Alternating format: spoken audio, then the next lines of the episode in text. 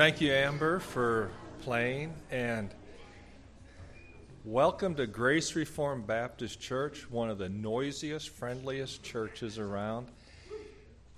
I think it's wonderful to see such a lively group of people, my brothers and sisters in Christ, and we truly are a family. And you don't find that with a lot of churches, especially if you're at a 1,000 to 2,000 member church. And I'm Speaking of that, sometimes people ask me, well, how big is your church? And I like to say, well, between uh, four and 500. And they look at me, that big? I said, no, 70. You know, four, five, six, seven, eight, nine, ten, up to 70. Um, it's like size of the church doesn't matter.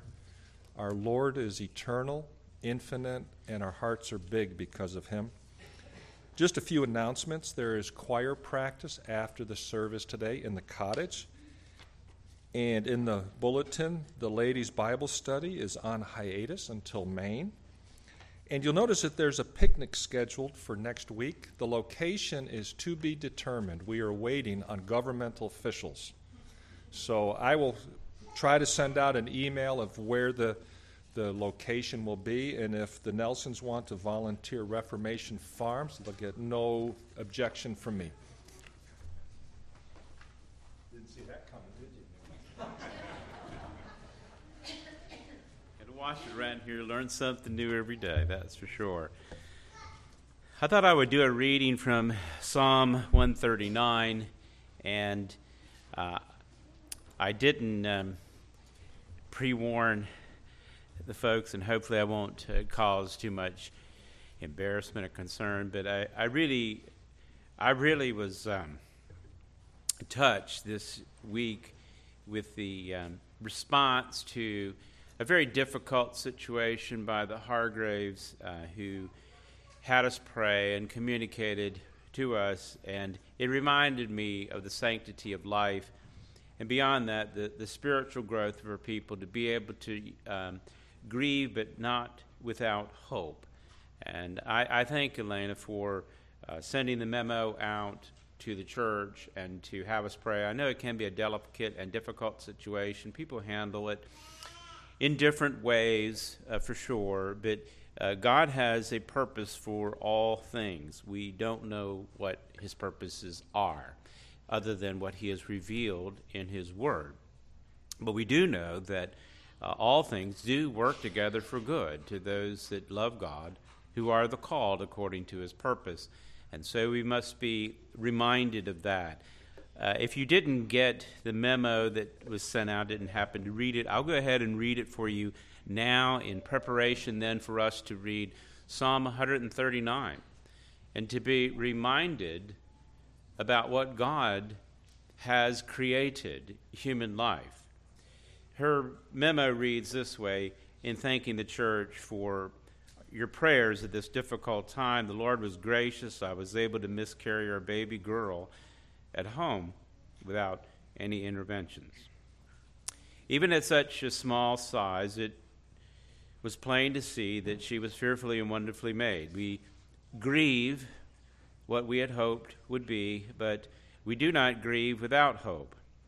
We decided to name our little girl Anastasia Rose Hargraves. Anastasia means resurrection in Greek.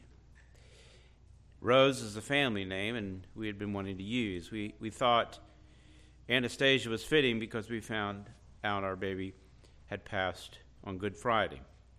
And the verse that I had been teaching the kids that week was John 11:25. Jesus said to her, "I am the resurrection and the life.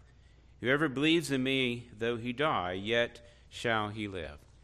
Uh, I really appreciate that, and I, am I'm, I'm sorry if it causes additional concerns, but we we um, hope and grieve both with you, and it's a good reminder about the importance of life, and particularly in the world in which we which we live, and our young people need to understand that too. They're actually changing the definition now, attempting to of uh, when uh, of the idea of conception, because we have argued often that life begins at conception. Now they want to determine, uh, they want to redefine conception as viability.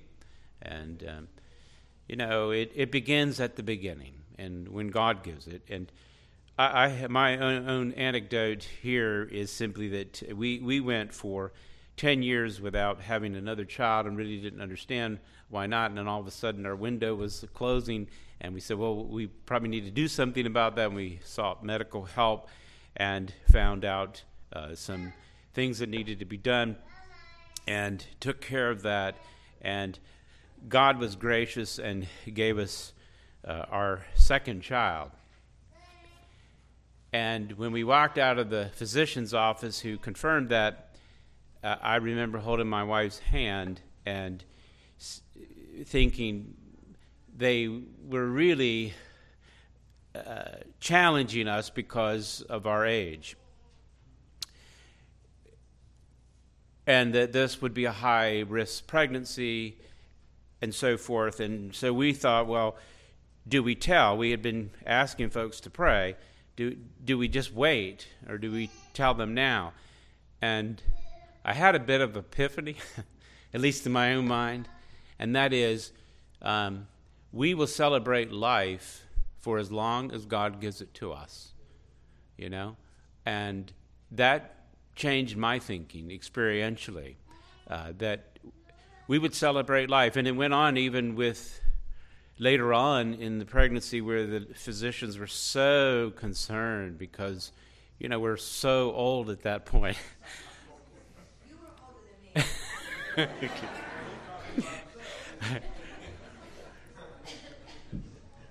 I know I felt like Abraham with Sarah, but I digress. And uh, they said, well, we've got to do all this testing. And so I asked, well, well why? And in case there's something wrong, I said, well, will your testing be able to help with anything? Oh, no, it's just so that you'll know. And I told him, we're going to keep it. Could, could it harm them? Yeah. I said, we're keeping it. However long God gives it to us, and in whatever form or shape. Because God does all things for our good and His glory. And we just need to trust Him for it. And it was a good reminder of that. And, and again, I, I don't mean to, to bring out uh, embarrassment. I really, it just really touched my heart, brought a lot of memory, and I think it's helpful for the church to be reminded from time to time of the value of all human life, from the very be- first to the very end. All of it, because only mankind is made in the image of God. And we need to recognize that. And that's what gives us value, is the imaging forth. Yes, there is sin, a cursed world, and disease and death happens, that's for sure. But, um, but God is good and God is gracious, and He's redemptive. And we have to look forward to ultimately the newness of life that is in Christ Jesus and the beautiful resurrection. But so let me read this Psalm 139 for you to remind us of what God thinks of his creation. Here's David, Psalm 139. O Lord, you've searched me and known me. You know when I sit down and when I rise up. You discern my thoughts from afar. You search out my path and my lying down and are acquainted with all my ways. Even before a word is on my tongue, behold, O Lord, you know it altogether. You hem me in, behind and before, and lay your hand upon me. Such knowledge is too wonderful for me. It is high, I cannot attain it. So, where shall I go from your spirit? Where will I flee from your presence? If I ascend to heaven, you're there. If I make my bed in Sheol, you're there. If I take the wings of the morning and the, dwell in the uttermost parts of the sea, even there your hand shall lead me, and your right hand shall hold me. If I say, Surely the darkness shall cover me, and the light about me night, even the darkness is not dark to you. The night is bright as the day, for darkness is as light with you. We need to know God. We need to teach our children who God is and how he relates to his creation. In verse 13, David reflects For you formed my inward parts, you knitted me together in my mother's womb. I praise you, for I'm fearfully and wonderfully made. Wonderful are your works. My soul knows it very well. My frame was not hidden from you when I was being made in secret, intricately woven in the depths of the earth. Your eyes saw my unformed substance. In your book were written every one of them the days that were formed for me, when as yet there was none of them. How precious to me are your thoughts, O God! How vast the sum of them! If I would count them, they, they are more than the sand. I awake and I am still with you. And then here is an imprecatory response to those that would actually reject God and his beautiful creation in the ways that he has formed it. David prays, Oh, that you would slay the wicked, O God. O men of blood, depart from me. They, they speak against you with malicious intent. Your enemies take your name in vain. Do I not hate those who hate you, O Lord? Do I not loathe those who rise up against you. I hate them with complete hatred. I count them my enemies. And then he turns and examines his own heart. He hates everything that is against God. And then he examines his own heart to see if there is some hatred that he has towards God. And in this wonderful way, it's expressed in a great way to, to end here. Search me, O God, and know my heart. Try me and know my thoughts, and, and see if there's any grievous way in me, and lead me to the way of everlasting. I hope that is your prayer today. Let me give you an opportunity to do that very thing. Call on God to search your own heart and to know your heart. Take a moment privately where you're at and then I'll pray for us corporately. Let's go to the Lord in prayer.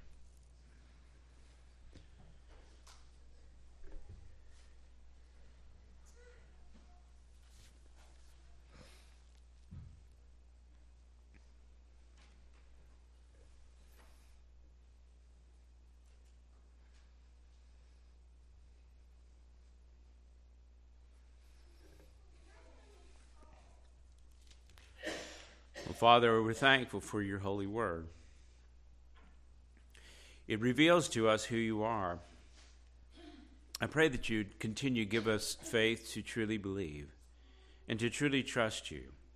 Whether we're going through the valley of the shadow of death or whether we're on the mountaintop, I pray, Father, we would recognize that you're always with us, that we are not going to flee from your presence, that you know us intimately even more than we know ourselves.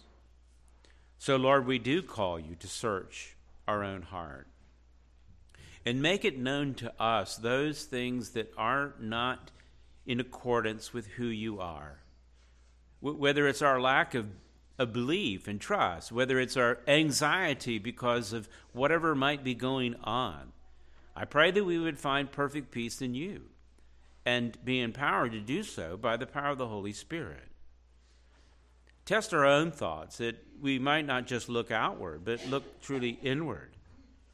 Bring us to repentance and faith, and bring us to faithfulness. Thank you for granting us the way of everlasting life, an incredible reunion of joy in Christ and particularly with all of those that we love and had wanted to love and to truly know. But you know, and we know you, and that is sufficient. We look forward for a day in which we will stand in your presence in the fullness of joy. In this time span that you have given to us here on earth, I pray that truly from the heart we would respond in great faith and worship and adoration and trust to you. May we encourage one another to do those things and lead each other into ways of everlasting life. Life because Jesus Christ is truly the resurrection and the life. And we pray this in his name. Amen. Good morning. Let's take our hymn books and stand.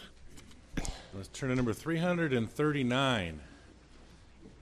We will recite the responsive reading before we sing standing on the promises. Hebrews 10:23 says, "He who promised is faithful." 339. Let's begin. Your word is a lamp for my feet and a light on my path. I treasured your word in my heart so that I might not sin against you. I will delight in your statutes. Your word, your word is forever. It is firmly fixed in heaven.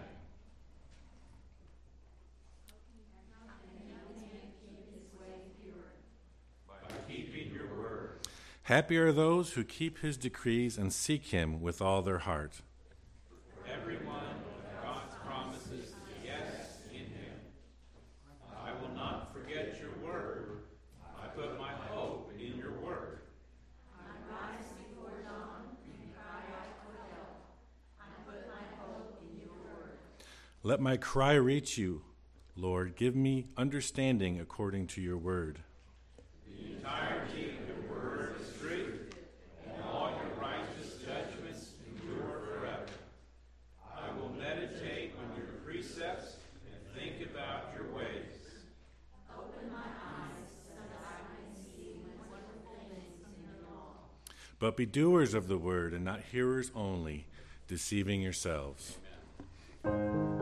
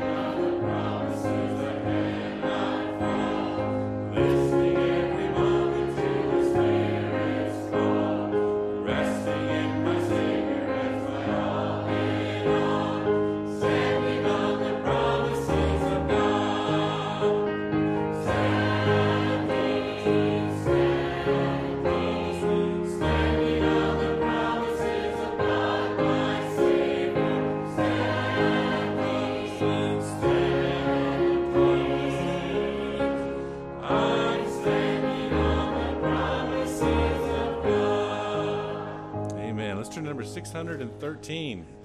613. Ring the bells of heaven. Luke 15:10. There is joy in the presence of God's angels over one sinner who repents. Amen.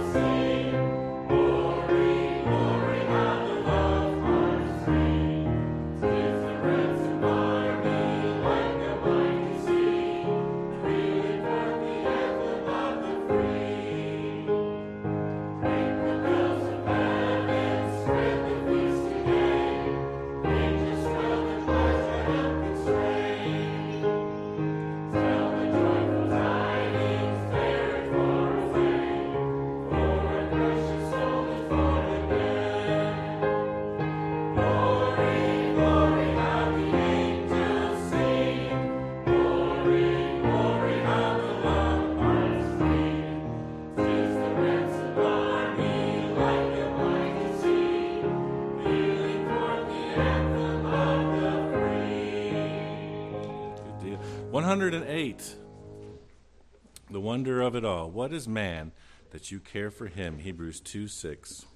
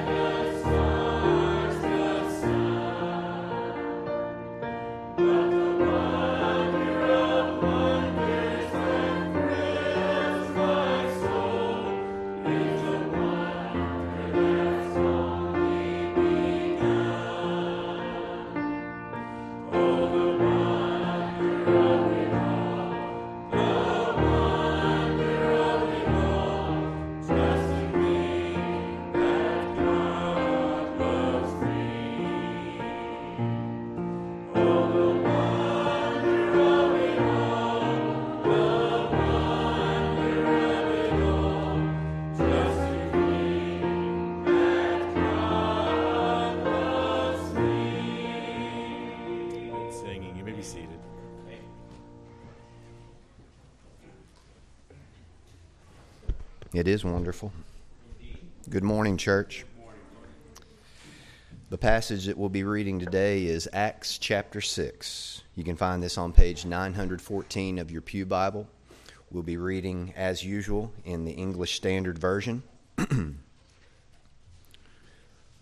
Our passage today has two parts.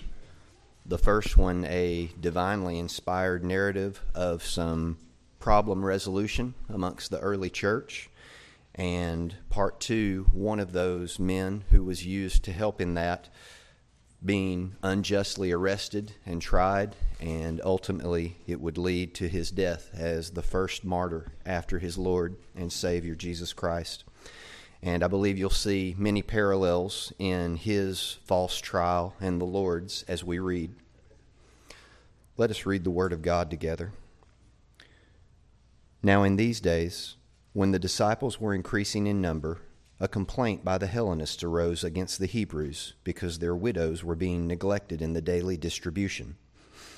And the twelve summoned the full number of the disciples and said, It is not right that we should give up preaching the word of God to serve tables. Therefore, brothers, pick out from among you seven men of good repute, full of the Spirit and of wisdom, whom we will appoint to this duty. But we will devote ourselves to prayer and to the ministry of the word. And what they said pleased the whole gathering, and they chose Stephen, a man full of faith and of the Holy Spirit, and Philip, and Prochorus, and Nicanor, and Timon, and Parmenas, and Nicolaus, a proselyte of Antioch these they set before the apostles, and they prayed and laid their hands on them. And the word of God continued to increase, and the number of the disciples multiplied greatly in Jerusalem, and a great many of the priests became obedient to the faith. Amen. And Stephen, full of grace and power, was doing great wonders and signs among the people. Then some of those who belonged to the synagogue of the freedmen, as it was called, and of the Cyrenians, and of the Alexandrians, and of those from Cilicia and Asia, rose up and disputed with Stephen. But they could not withstand the wisdom and the spirit with which he was speaking. Then they secretly instigated men who said, We have heard him speak blasphemous words against Moses and God. And they stirred up the people and the elders and the scribes, and they came upon him and seized him and brought him before the council. And they set up false witnesses who said, This man never ceases to speak words against this holy place and the law. For we have heard him say that this Jesus of Nazareth will destroy this place and will change the customs that Moses delivered to us. And gazing at him, all who sat in the council saw that his face was like the face of an angel. Let's pray.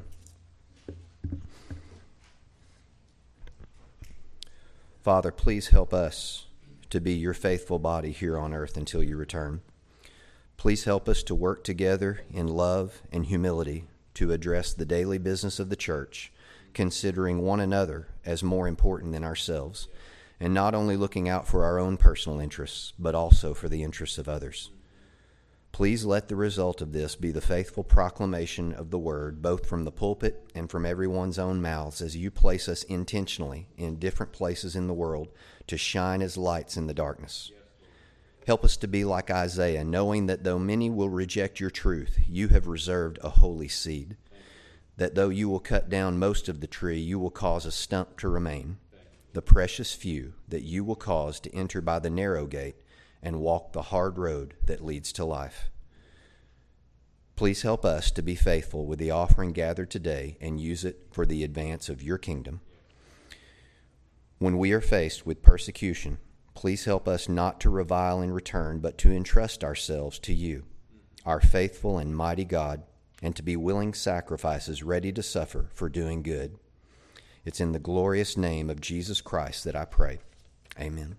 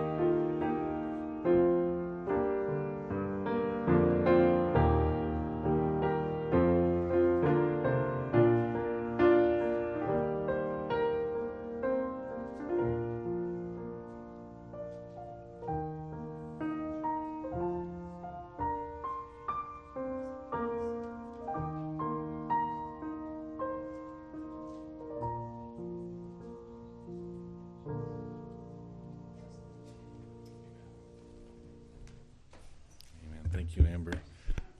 Let's stand once more and take our hymn books. Turn to number 620. We sung this uh, hymn, I guess, a couple months ago, and so I wanted to bring it back to our memory. Jesus is the song. Ephesians 5:19, singing and making to the Lord music in your heart. 620.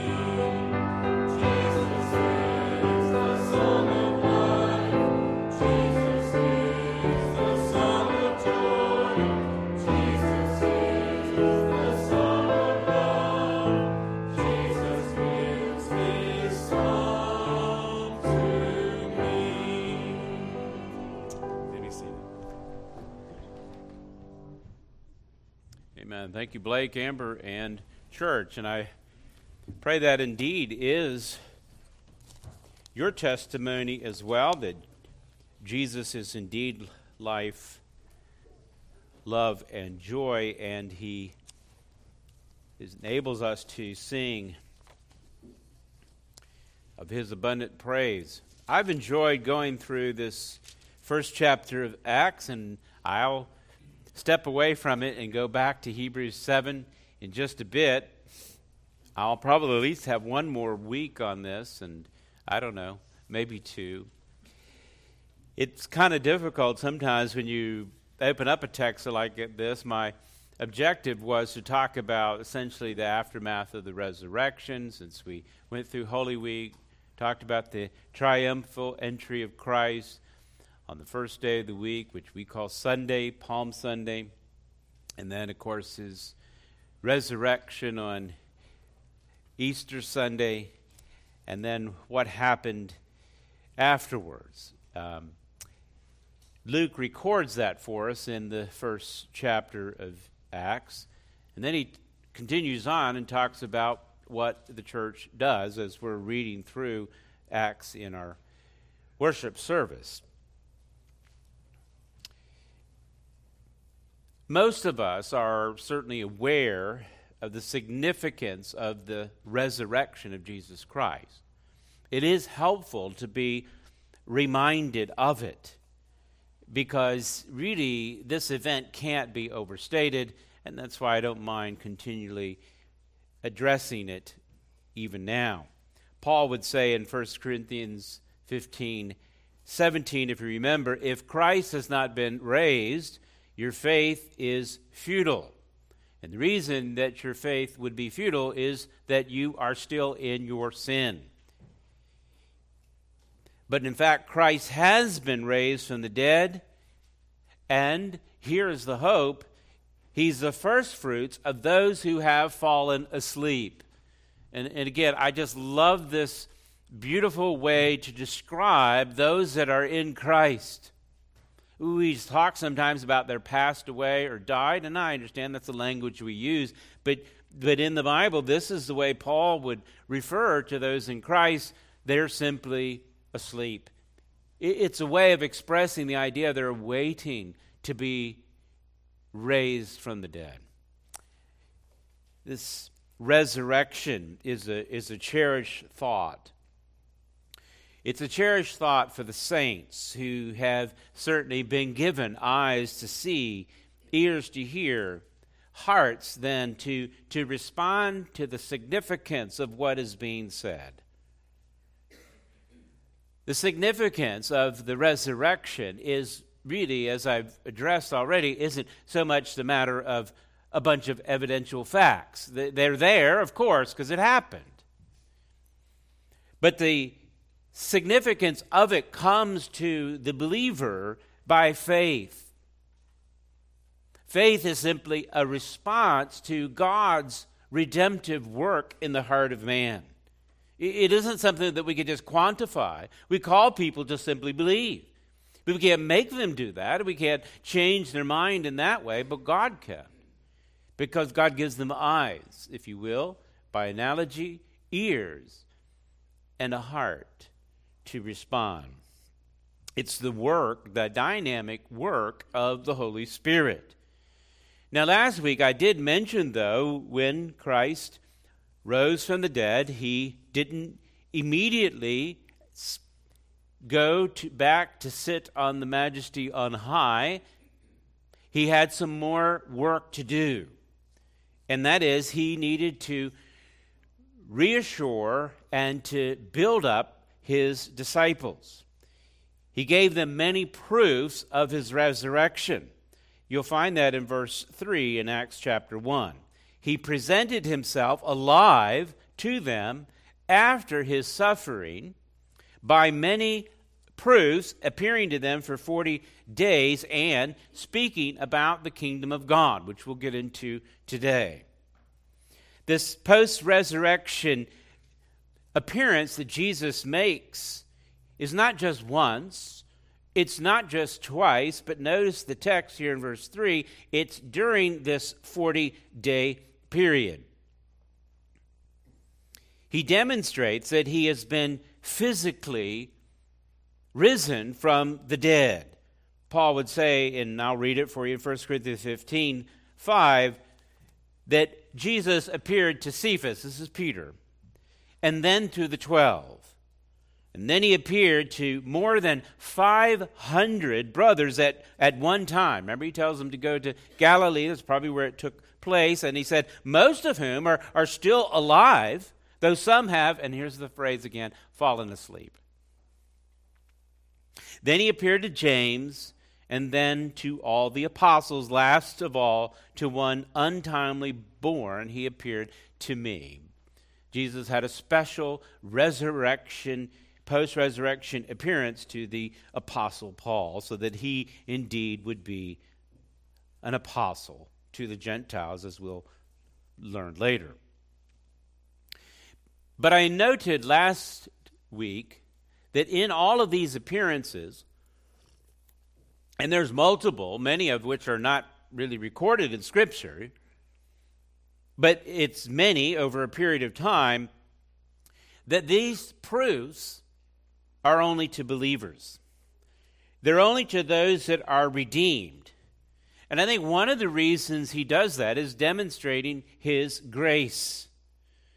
Because to reject the risen Lord would only bring about further condemnation. And that's a great warning to anyone that would reject Jesus Christ. There is no other way of salvation.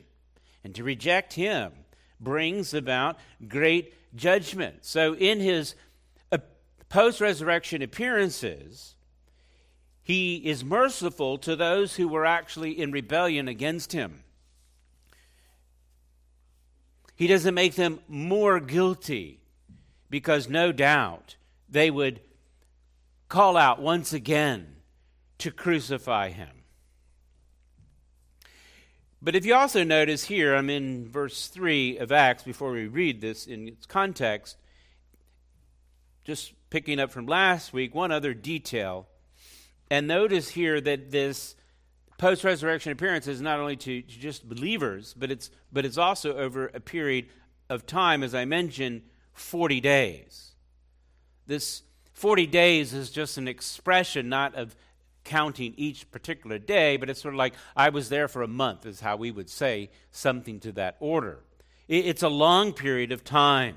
It's more than a day, it's more than several days, it's more than a week, it's more than several weeks. It's described here by their idiomatic expression of 40 days. All of the appearances that you'll find recorded in Scripture indicate that they were on the first day of the week, that is, Sunday, marking again a special change in which God's people would gather not to remember a Sabbath rest, but to find the reality in the substance of Jesus Christ, who is our rest. And on Him we worship then on this day, and it's described in the New Testament as then the Lord's Day. We call it Sunday. It's a day in which those that are in Christ set aside their, their regular and routine responsibilities as much as possible to be able to gather together and worship Jesus Christ, remembering each week the resurrection. Because without it, all of this is futile. So we gather together, and one of the uh, emphasis that we make is through a living Christ. And by doing so, in gathering together collectively to worship Christ, we, we sing together, we pray together, we hear God's word together, and we encourage one another in Christ. It is our responsibility to do so and not to neglect that as Hebrews 10:25 would make clear. So let's look at this text then in its context and I'm going to emphasize this concept of the kingdom that Jesus spoke about here in Luke, in uh, in Acts chapter one and verse three. But let's read it, and we'll go through the first eleven verses. Acts chapter one. In the first book, O Theophilus, he's talking about the gospel, Luke's gospel. He says, I dealt with all that Jesus began to do and teach until the day when he was taken up after he had given commands through the Holy Spirit to the apostles whom he had chosen. He presented himself alive after suffering by many proofs, appearing to them for 40 days. And, and here's what he did he's speaking about the kingdom of God. And while staying with them, he, he ordered them not to depart from Jerusalem, but to wait for the promise of the Father, which he said, You heard from me. For John baptized with water but you will be baptized with the Holy Spirit not many days from now. So when they had come together, he, they asked him, Lord, will you at this time restore the kingdom to Israel? He said to them, It's not for you to know the times or seasons that the Father has fixed by his own authority. But you will receive power when the Holy Spirit has come upon you, and you will be my witnesses in Jerusalem and in all Judea and Samaria and to the end of the earth. And when he had said these things, they were looking on. He was lifted up, and a cloud took him out of their sight. And while they were still gazing into heaven as he went, behold, two men stood by them in white robes and, and said, Men of Galilee, why do you stand looking into heaven? This Jesus who was taken up from you into heaven will come in the same way as you saw him go into heaven. Let us pray. Oh, Father, we would hear from Christ today, and I pray that we would hear those words, the teaching that has been given to us, your inspired word, that indeed may challenge our hearts and cause us to grow in grace and in the knowledge of Jesus Christ our Lord. And it is in his name we pray. Amen. The post resurrection appearances that Jesus made, as I stated, is there to his disciples. I would say it reinforces to them the mission to which he called them. You find that at the end, close of Matthew in his gospel, Matthew 28, quite clearly, and that is to go and make disciples of all nations, baptizing them in the name of the Father and the Son and the Holy Spirit, teaching them to observe all things that I've commanded you, and behold, I'm with you always, even to the end of the age.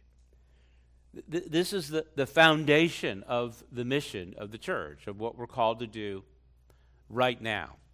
That is to make disciples of all nations. That is to make followers of Jesus Christ. And by the way, uh, let me just add here so that you understand. He, he, each person might be called in different ways in which they're going to function. There will be some that will go to foreign lands and be missionaries, if you will, like we would describe it, or to different places and engage in different ways with different people. But don't forget the very foundation of missions, by the way, is in the home. Missions begin right there. It, it is something that can't be neglected, and the significance and, and importance of it to teach the children from the very beginning the Holy Scriptures, which are able to make you wise unto salvation. To hear the father's and the mother's voice as they communicate God's truth. So, so don't if God calls you to the mission field or to some other specific ministry like that that is noted and people uh, recognize and so forth. I understand that. But it, there is a primary purpose right in your own home to make disciples there.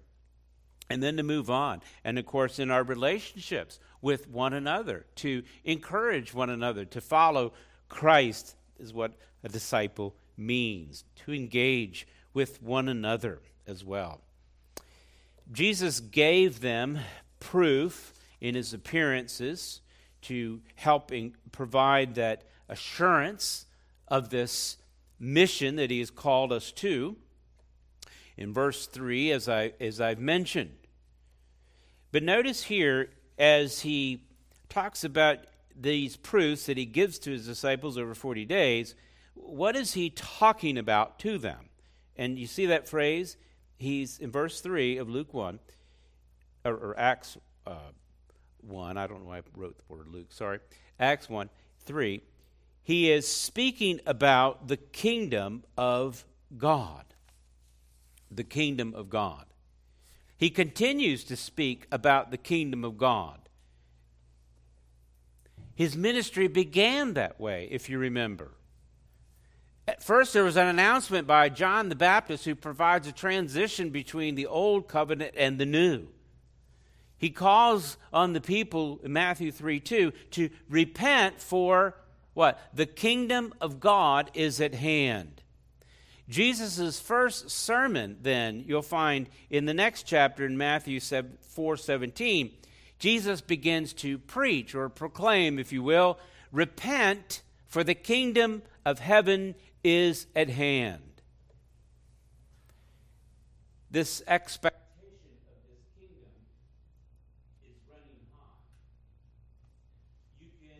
sense the excitement in the air as Jesus teaches them about the reality of the kingdom. And he reminds his disciples of their call as subjects to his kingdom, the mission which he has given them to accomplish. He admonishes them, by the way, we'll see in our text as well, to be patient.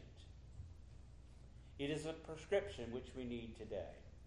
And there's a sense in which we're waiting for this kingdom of God. It is both now and not yet. And I'll unfold that in the text to some degree. Simply by looking first at a brief explanation of what this kingdom is that he's speaking about, and those expectations that his people have, and then finally, the establishment of the kingdom itself.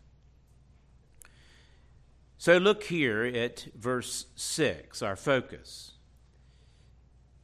When they had come together, they asked him, Lord, will you at this time restore the kingdom to Israel? And what is Jesus' response about the kingdom? It's not for you to know the times or the seasons that the Father has fixed by his own authority. When Jesus comes into Jerusalem on what we call Palm Sunday, they are really excited about the establishment of this kingdom. But they don't understand it, and they need some explanation of it. It isn't that Jesus didn't explain it, it's just that, unlike us, they're really hard to, to listen to. Uh, they, they didn't pay as much attention. It isn't as clear, I understand. And so he then will continue, even in his post resurrection appearances, to speak about that. That is, to continue to teach and to explain it. One of the explanations, and there are many in the Gospels, but let's go to Luke chapter 19. And here you have an explanation of the kingdom of God. And he does so by a parable. A parable is simply a story or an analogy. And now, when you hear a story or an analogy, you can't make everything fit. But the, the essential ideas do fit. If it fit perfectly, it wouldn't be a story or an analogy, if you understand. So, in any case, verse 11 in Luke 19, if you want to drop down, here he is explaining, that is Jesus explaining this idea about the kingdom, to which he calls people to repent and to which he continues to teach in the post resurrection appearances. Verse 11 of Luke 19. As they heard these things, he proceeded to tell them a parable because he was near Jerusalem and because they supposed that the kingdom of God was to appear immediately. So they had their idea and imagination of what it would be. No wonder all that took place in, on Palm Sunday. But Jesus is then going to explain how this kingdom will unfold in the story. He's going to teach his disciples that they need to be patient and to wait for the fullness of the kingdom to be realized. This waiting, by the way, isn't sitting and doing nothing. The waiting is a trust, patience, in the, the assurance of what God will accomplish and engaging and fulfilling the mission to which He has called us in this interim. Look at verse 12, and here's where this story begins this analogy, this parable. And I'll just walk through it to some degree. He said, therefore, a nobleman, and this is the example, went into a far country to receive for himself a kingdom and then return. You get the picture already, right? He's going to receive a kingdom and he's going to come. He's going to come. He's calling ten of his servants, and he gave them ten minas and said to them, and, and, note this, you can underline this in verse 13 engage in business until I come. That explains, by the way, how to wait. So, so we're waiting, but it, it doesn't mean we're not doing anything. We're engaging in business, if you will, and the business to which the church has been called is this making disciples of all peoples. But note verse 14 the response to this call of this realization of this kingdom his citizens hated him. And they sent a delegation after him saying, We don't want this man to reign over us. Well, you're going to, you already know what this is about. This is precisely what happened within that week in Jerusalem. By the way, MacArthur provides an interesting anecdote here where this is also played out historically that they would have been aware of in their own environment. In fact, this is essentially what happened to Archelaus. He was the son of Herod the Great, you know, the one that built the temple, refurbished it, so forth. Archelaus went to Rome to be made tetrarch of Judea, and a delegation of Jews traveled to Rome with a protest to Caesar Augustus. He refused their complaint and made Archelaus king anyway. Archelaus subsequently built his palace in Jericho, not far from where Jesus told this parable. Archelaus' rule was so inept and so despotic that Rome quickly replaced him with succession of a procurator, procurator, sorry, I'm having trouble with that word, procurator, of whom Pontius Pilate was the, was the fifth. With this parable, Jesus warned that the Jews were about to do the same thing in a spiritual sense to their Messiah. So the reality, they, they, had, they had done this very thing. And by way of an example, Jesus was telling them they are about to reject their very king. Verse 15, back in our text, when he returned, having received the kingdom, illustrating his, his coming, he ordered the servants to whom he had given money, and we would think of this as a second coming at this point, but he had given the money to be called to him that they might know that what they had gained by doing business. Remember, what did he call them to do in the parable? To do their business, to engage in what they're supposed to do. In our case, the spiritual sense is to do what? To make disciples. So that's what's an illustration of. The first came before him and saying, Lord, your mina has made ten minas more.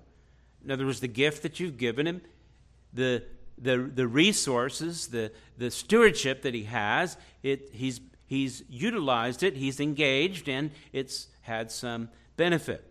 And then he said, Well done, the good servant. Because you've been faithful in very little, you have authority over ten cities. And the second came, Lord, your mina is made five minas. And he said to him, You are to be over five cities. Again, the, the point of this is, and don't get caught up in the numbers game so much, but the point is, the, these servants were faithful with what they received. They engaged in business and they received a reward. Note here the reward, and this is the fact I think that needs to be emphasized, is greater than what, what was uh, initially given. Verse 20 Then another came. Lord, here's your mina I kept laid away in a handkerchief. For I was afraid of you, because you're a severe man. You take what you did not deposit and reap what you did not sow. And he said, I will condemn you with your own words, you wicked servant.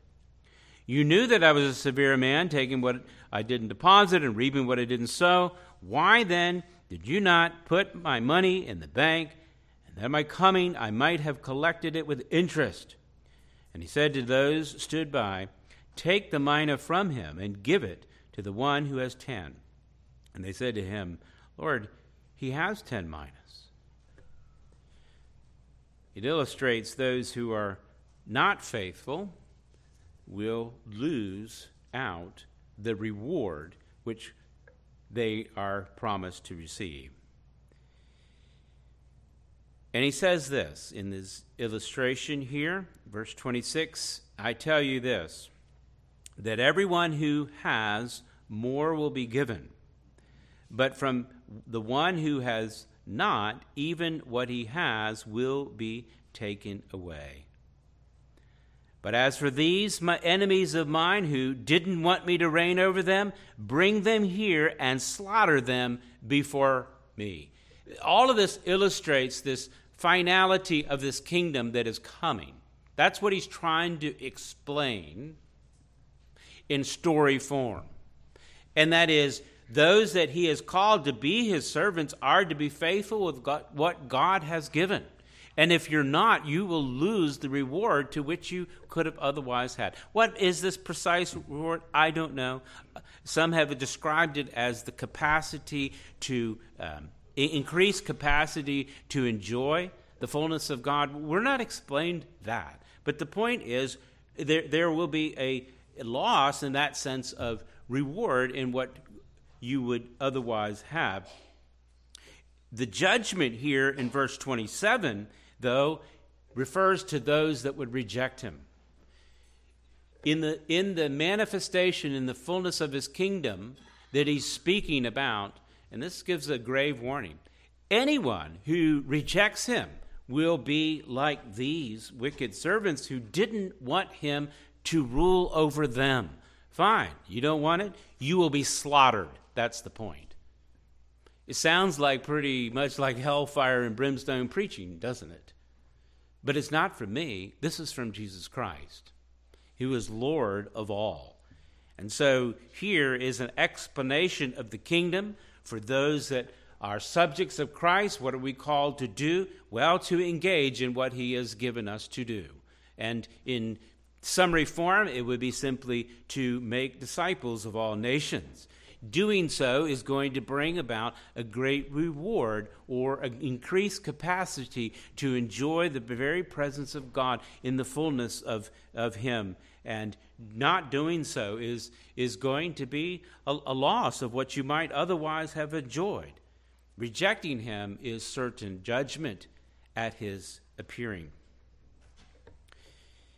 I want to move on then, not this brief explanation of the kingdom that he taught, but he also addressed this expectation of the kingdom.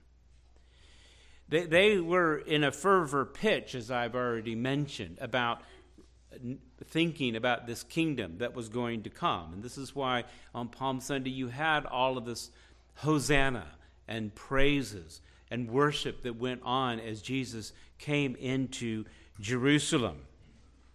The Old Testament had spoken about a king who would come, a Messiah, a deliverer, a savior, a rescuer, if you will.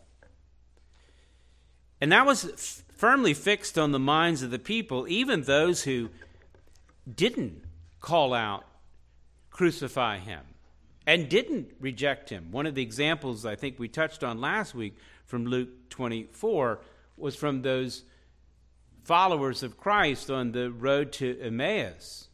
Their expression and thoughts, the depression in their heart was expressed this way. We, we had hoped that he was the one to redeem Israel. Yes, and besides all this, it's now the third, third day since all these things had happened. and that's found in Luke 24 21. I think Luke purposely throws that third day issue in there because we understand, of course, the rest of the story that they didn't quite get at the moment. But they did have this expectation that a Messiah would come, a king would come, and that there would be an establishment of the kingdom.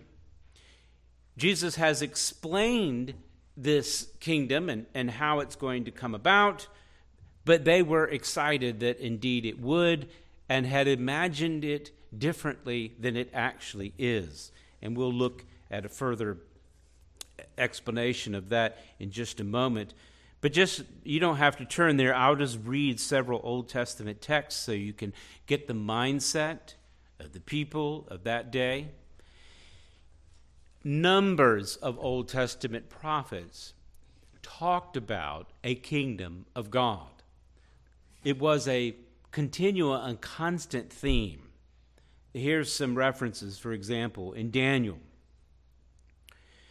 In those days, kings eh, of the kings eh, in those I'm sorry, and in the days of those kings, the God of heaven will set up a kingdom that shall never be destroyed. Nor shall the kingdom be left to another people. It shall break in pieces all these kingdoms and bring to an end, and it shall stand forever. What will stand forever? The kingdom of God. What will break? all other kingdoms. So you see the mentality when the Messiah comes, they're thinking all other kingdoms are going to be immediately destroyed. That's Daniel 2:44. Here's another one, Micah 4 7.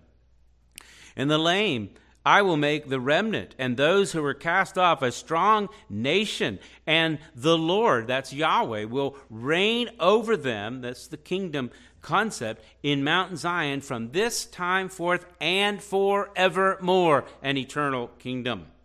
Zechariah 14 9. And the Lord will be king over all the earth. On that day, the, the Lord, that is Yahweh, will be one and his name one. Habakkuk 2 14. For the earth will be then filled with the knowledge of the glory of the Lord as the waters cover the sea. That is what they had expected. That was their idea. And of course, the Old Testament prophets talked about it. It is true. This will indeed occur. But what they didn't know was how this then kingdom would find its fulfillment, how it would unfold, how it would come about. And for that, I invite you to turn to Luke chapter 17. Luke chapter 17.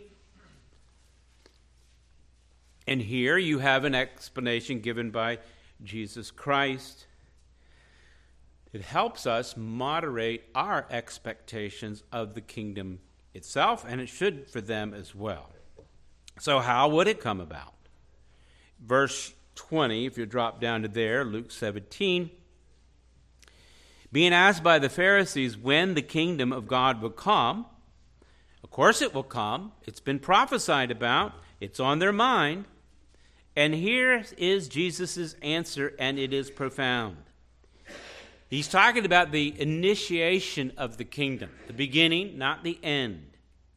The kingdom of God is not coming, he says, in ways that can be observed.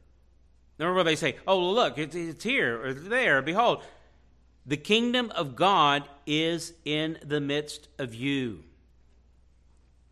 What is he saying? The initial aspects of the kingdom of God that he's teaching and preaching is that the kingdom would be first established in the hearts of the redeemed. They're going to reject their own supposed autonomy and submit to Jesus Christ as Lord. I said last week, I think, if I didn't, I'll say it this week. We, in, in our prayer, in our model prayer that Jesus taught us, is what? Thy kingdom come. That's what we pray. Thy will be done on earth as it is in heaven. So, so there's a prayer for the finality of it, but it begins with each individual believer who confesses Jesus Christ as Lord. That's the initiation of the kingdom. That's the establishment of the kingdom in the hearts of men.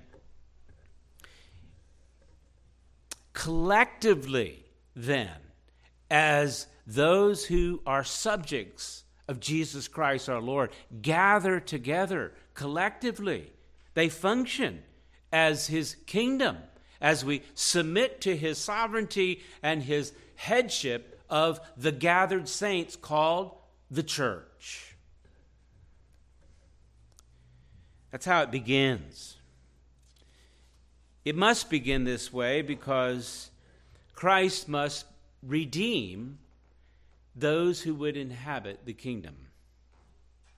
He must atone for their sin. Otherwise, they would not be in the kingdom. They wouldn't be accepted by it and be a subject of Christ. They would be among those who would reject him and be subject to what? Judgment and not reward.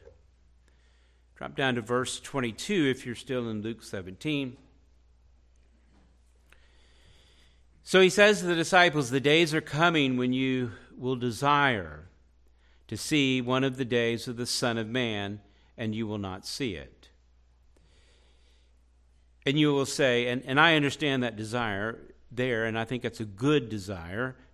We, we want to see Christ in his fullness of his kingdom, reigning over the earth, as the Old Testament prophets talked about, king in that day, and you'll long for that, but you might not see it, disciples.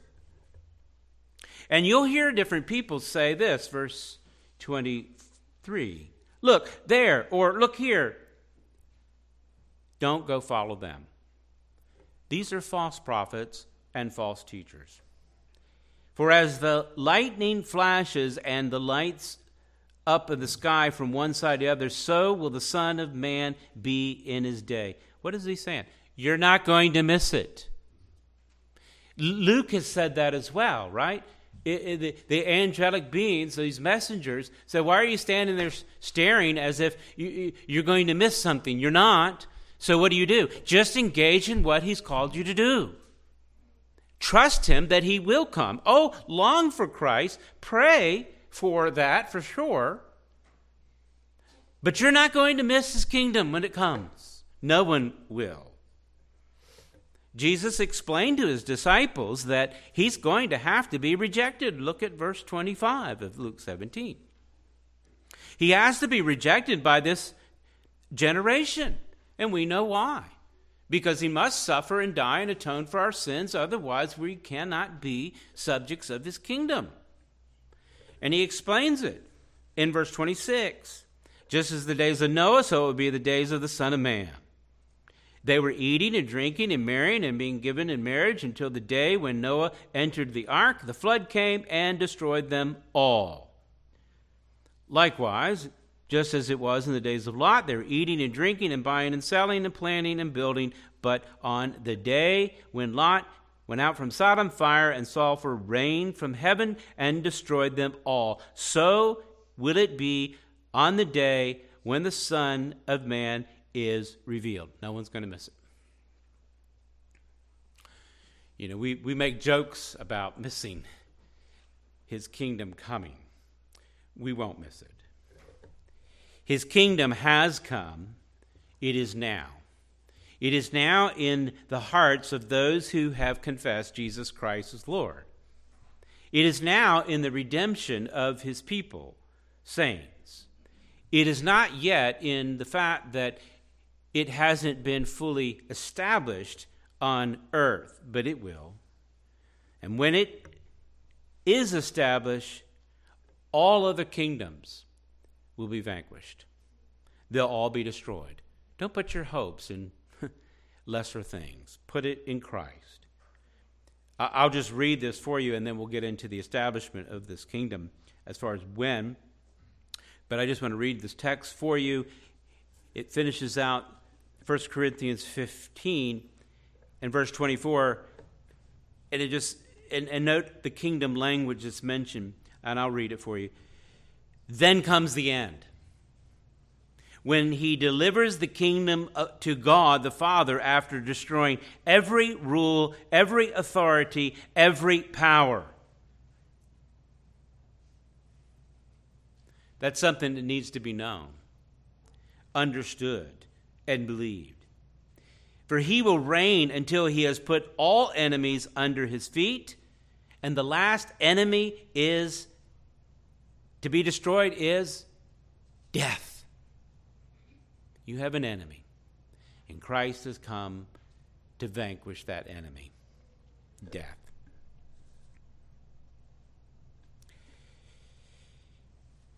When will all this happen? And that's something that is on our minds often. We pray for Jesus to come. We pray for his kingdom to come. We pray for him to subdue evil.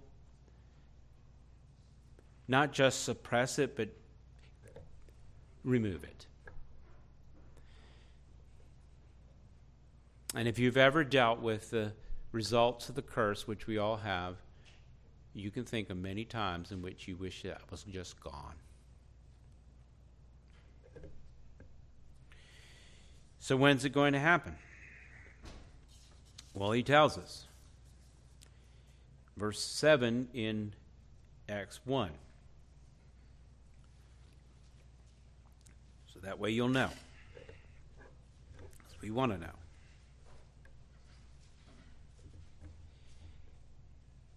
It's not for you to know the times or seasons that the Father has fixed by his own authority. And you need to know that passage because there have been a lot of people that have gone off the theological rails because they don't believe the words of Christ. It is not for you to know this. And the, the idea of fixed by his own authority, again, is God's decree, his plan that is outworking. Yes, he has revealed some of that in his word, but not all, and we don't know precisely. But as he's already said, you're not going to miss it.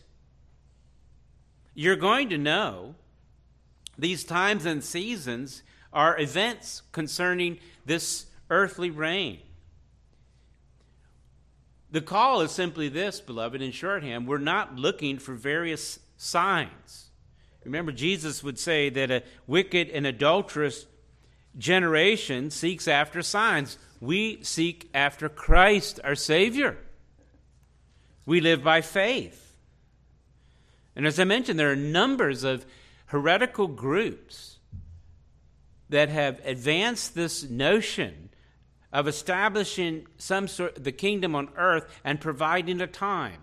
When you hear that, you know that you're going to go astray. An example of that is one, some more recent, somewhat somewhat recent examples. back in 1844, but it was in America. William Miller led a group known as the Miller Millerites he said the Lord was coming in October of 1844. And if you're alive today, you know that didn't happen. That was called the Great Disappointment. But that movement didn't stop. Instead, they just twisted the Word of God even more to try to make it fit into their ideology and took on a a, a woman by the name of Ellen G. White who kept the group together and said, Well, he returned, but it was in a spiritual way, and we weren't quite ready for them, and so now we need to get ready, and none of that's in Scripture. In fact, I'll tell you what's in Scripture if you want to know.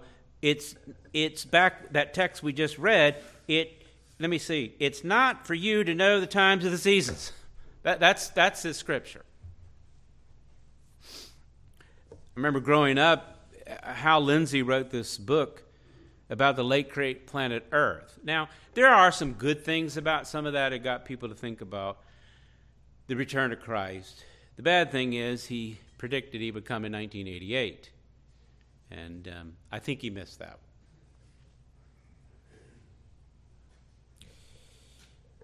There was another guy that wrote 88 Reasons Why the Lord Was Coming in 1988. And he sold four and a half million copies of that book. And then the next year, the Trinity Broadcasting still kept the guy on air. I don't know why. Should have just looked at here in Acts 1 7. It's not for you to know the times or the seasons. There are many more people who have predicted. I just threw those out and there's many more that will. Here's the deal it's not for you. Don't listen to them. They may have good intentions, and many of them do. They, they might want to encourage you to, to get your house in order, but that's not what Christ has called us to do. Christ has spoken about his kingdom, called us to be his subjects, to engage in the work that he has given us to do, and when it's time, He'll let us know. And you won't miss it. You won't need to set an alarm clock or any kind of date. You'll be waking up, even if you're dead. It's called the resurrection. I'll finish with this. We could go on, but I just want you to see the text. Jump to 2 Peter chapter 3, because here we have some disclosure of how this works out. Jesus will establish his kingdom on earth when he's ready. And I would argue the time,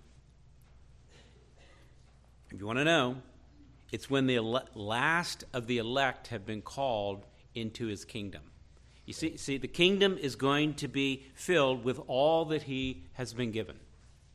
And he's going to bring them all in. Some of them, at this point, I don't know.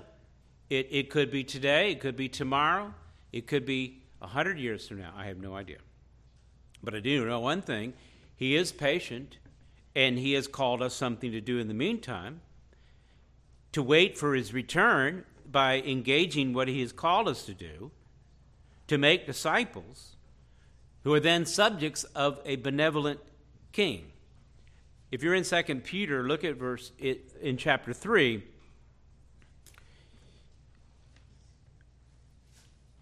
Peter's going to talk about these last days. And he, he, he says he's writing to you, beloved. That's to the church. In both of them, I'm stirring you up a sincere mind by way of reminder that you should remember the predictions of the holy prophets and the commandment of the Lord and Savior through your apostles, knowing this, first of all, that scoffers will come in the last days with scoffing, following their own sinful desires. And they will say, where is the promise of his coming? In other words, they reject the Messiah. They don't believe anything you say about it. And so they'll scoff, say, well, where's he at? For ever since the fathers fell asleep, all things are continuing as they were from the very beginning of creation. For they deliberately overlook this fact that the heavens existed long ago and the earth was formed out of water and through water the Word of God, and that by means these the world that existed was deluged with water and perished. But by the same word, the heavens and earth that now exist are stored up for fire, being kept until the day of judgment and destruction of the ungodly.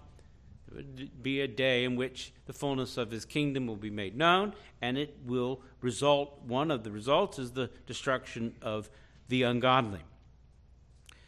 But don't overlook this fact. This is verse 8. That with the Lord, one day is as a thousand years, and a thousand years as one day. Now, don't get your calculator out to figure out anything. That's what this is not for. Remember, it's not for you to sit there and figure this out mathematically and find a particular day. The point is, this is just an expression to say God doesn't operate on our timetable, He has His own. And if you measured eternity, eternity with our finite existence, we're just like an immeasurable amount, even though it seems like it's forever. But what should you know then? That God has his own timetable. And he doesn't count time the way we do. But know this about God, verse 9. He isn't slow to fulfill his promise, as some count slowness. Well, if you're impatient, that person is really slow that's in front of me, and I need to get to church, and they're affecting my attitude. God doesn't operate that way. We do. Instead, how does God operate? Notice here, He's patient toward you, not wishing that any should perish, but that all should reach repentance. That's where I'm getting at the last of the beloved. He's talking to the beloved, those that are in Christ. He is patient, and he's going to wait to bring in the very last one. We don't know when that will be. He hasn't declared that. He hasn't given that for us. Instead, He's just called us, beloved, then to trust Him that He knows what He's doing. And then to believe Him, because here it's expressed in a similar way. But the day of the Lord, it's going to come like a thief in the night. When the heavens will pass away with a roar and roar, and the heavenly bodies will be burned up and dissolved, and the earth and the works that are done of it will be exposed is going to happen. You won't miss it. Trust Him. He's patient. And you know what? God is patient right now. And a lot more than I would ever be. Probably more than you'd ever be, too. And so, why does God put up with these blasphemers?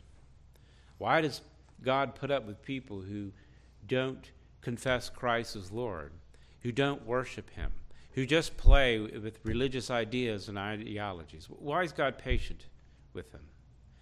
Because He's not done. He's redeeming a people for His name, He is building a kingdom. And He told His disciples that to be encouraged. Because, for the most part, and as Jeremy prayed in his prayer, eh, don't expect everybody to receive this like, okay, well, this is great news. They, they didn't receive it very well from any of the prophets that went before, certainly didn't receive it well with Christ. Yes, there are some. It's a small group in comparison. But the call is to believe and to, to pray and to preach, and God will bring about repentance. And so, what do we do then? And Peter gives us a good uh, admonition on how to wait. And that's why I chose this text, really. Since all these things, I'm at verse 11 of chapter 3, all these things are to be dissolved. What sort of people ought you to be in lives of holiness and godliness? That's how you wait. Trust the Lord He's going to accomplish it. Don't get caught up in all of these things in the life. Yeah, you'll have to be engaged in the world and different things that you have to do, I understand. But that's not where your hope and priorities are. They're ultimately in Christ. And a call to the holiness is to be sanctified unto Christ. Godliness is to live in a Godward way, exemplifying those beautiful attributes of who God is in our love, joy, peace, fellowship with one another. And then we're waiting because it, it, it, hasn't happened yet. So we're waiting, as the text says, and hastening then for the coming of the day of God, because of which the heavens will be set on fire and dissolved, and the heavenly bodies will melt as they burn. Verse 13. But according to his promise, we're waiting for a new heaven and a new earth in which righteousness dwells. That's what I'm waiting for. What are you waiting for? Let's pray. Father, I pray that you would give us the faith, truly wait for the fullness of your kingdom. May it begin in our own hearts as we submit to you in in our own repentance and faith, sanctification, and holiness. May we call others to see the beauty and the glory of who you are. And call others to believe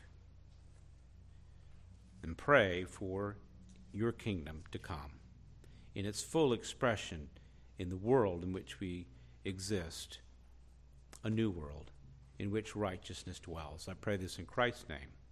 Amen. Take a moment now, beloved, where you're at, to think on these things. Privately respond to Christ in the way He's spoken to you.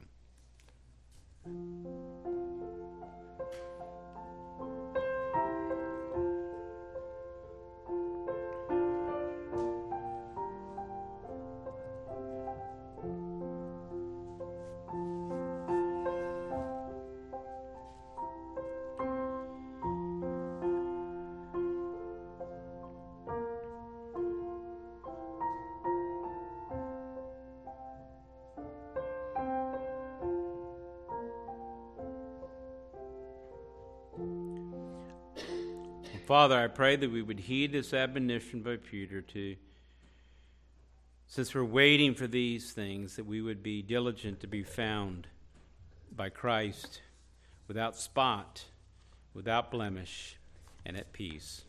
I pray this in Christ's name. Amen.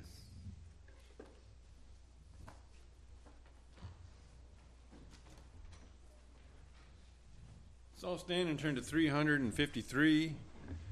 I know whom I have believed. 353.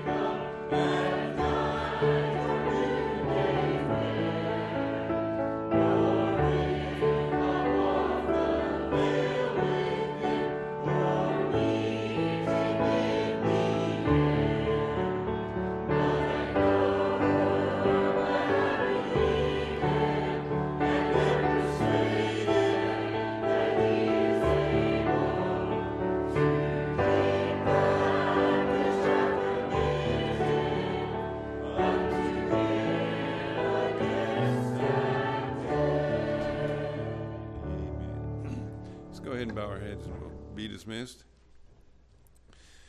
Now may the God of peace, who brought again from our from the dead our Lord Jesus, the great shepherd of the sheep, by the blood of the eternal covenant, equip you with every good thing that you may do his will, working in us that which is pleasing in his sight, through Jesus Christ, to whom be the glory forever and ever. Amen. You're dismissed.